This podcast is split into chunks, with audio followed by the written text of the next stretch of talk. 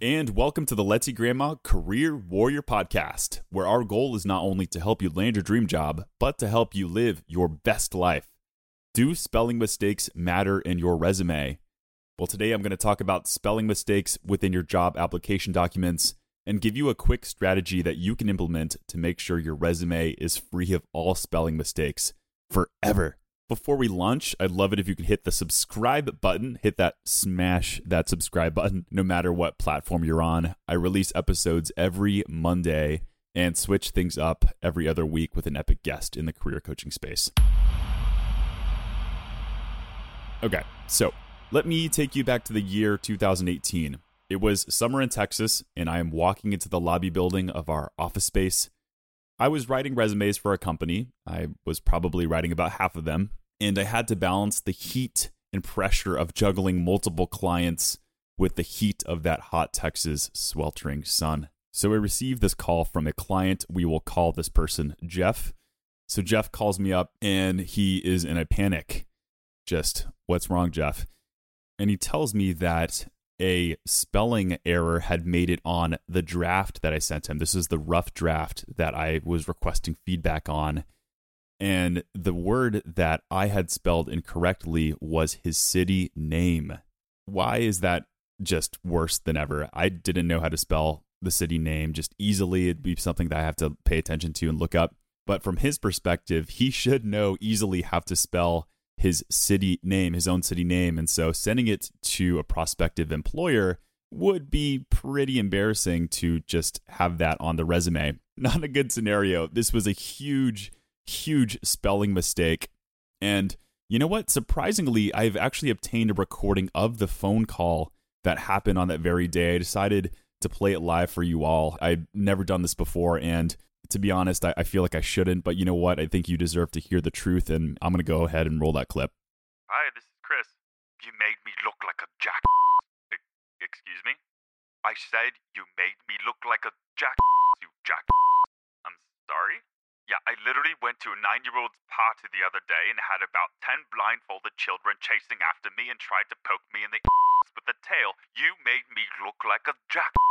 Can you just calm down, please, just for one second, sir, and just tell me what you're talking about? Uh, Poughkeepsie! What? Poughkeepsie, it's the town where I'm from, and you sent me a draft of my resume, and and and oh. it's spelled wrong. Uh, I sent it out to someone, and now uh, they don't even know I can spell my own town correctly. You. Okay, that was completely scripted. if you couldn't tell already, but the story is completely true, and it is one that's going to haunt me forever, even though it was years ago. The town actually wasn't Poughkeepsie. I just used that because that's a good example of a tough one to spell, and I changed it for privacy reasons. Just to put something out there, once again, I'm not a bad speller.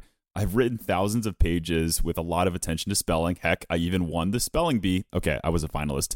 I was a spelling bee finalist in the fifth grade. And case in point, this can happen to anyone. And if we're being honest with ourselves, spelling mistakes happen to the professionals, even. I was even thumbing through the Bible the other day because, you know, that's just how I do. And there was a spelling mistake in the copyright section of the Bible. They spelled a word wrong that I knew was clearly not supposed to be spelled that way. It happens to even the most credible sources. But in my situation, the spelling hurt the credibility of the client. And in my opinion, spelling mistakes, even though they happen to the most credible people, should be avoided wherever possible. Anecdotally, I have spoken with recruiters who have said that a spelling mistake isn't going to be the determining factor or it depends. So I think people that say out there, oh, if you make a spelling mistake within your resume, it is a game over and you're never going to get a job. I think that's just false hyperbolic thinking but spelling mistakes do matter, and for three reasons. Number one, employers and recruiters have a lot of options for candidates. They need and are often looking for a reason to weed you out. In a study by Christelle Martin Lacroix, Lacroix, okay, I don't know if I pronounced that correctly, but I will put it in the show notes to make sure that it is credited. And Alan Lacroix, this was entitled Do Employers Forgive Applicants Bad Spelling in Resumes? Quote, the study asked 536 professional recruiters to evaluate different application forms.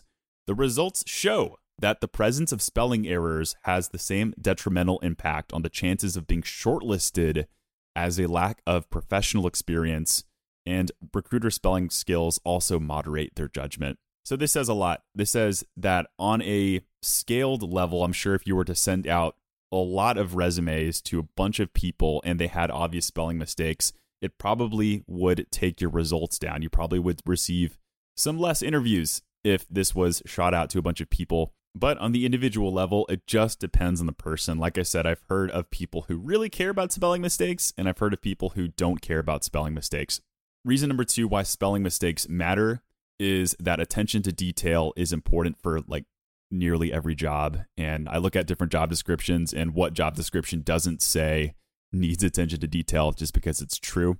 So people might perceive a spelling mistake as attention, a lack of attention to detail. Like I said, it depends on the person. The third reason, and I'll emphasize this because there are professions out there that in which a spelling mistake matters a little bit more, such as writing positions. If you are going to apply for a writing job, you better make darn sure that you don't have any spelling mistakes on that resume. And I would double check, triple check, quadruple check for these things as you are applying for jobs out there. All right, here's what to do because we don't want spelling mistakes.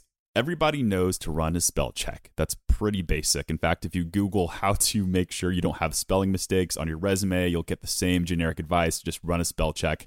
Let's go a little bit beyond that. Here's my technique that I started to implement. Step one is to print out your resume physically print it out. I don't care if you don't have a printer, go find one, go to whatever store and print it out. Next step is to go through it with a pen slowly, line by line, and look for spelling mistakes. Ladies and gentlemen, I've caught more spelling mistakes on paper than on my computer screen, physically on the screen in front of me.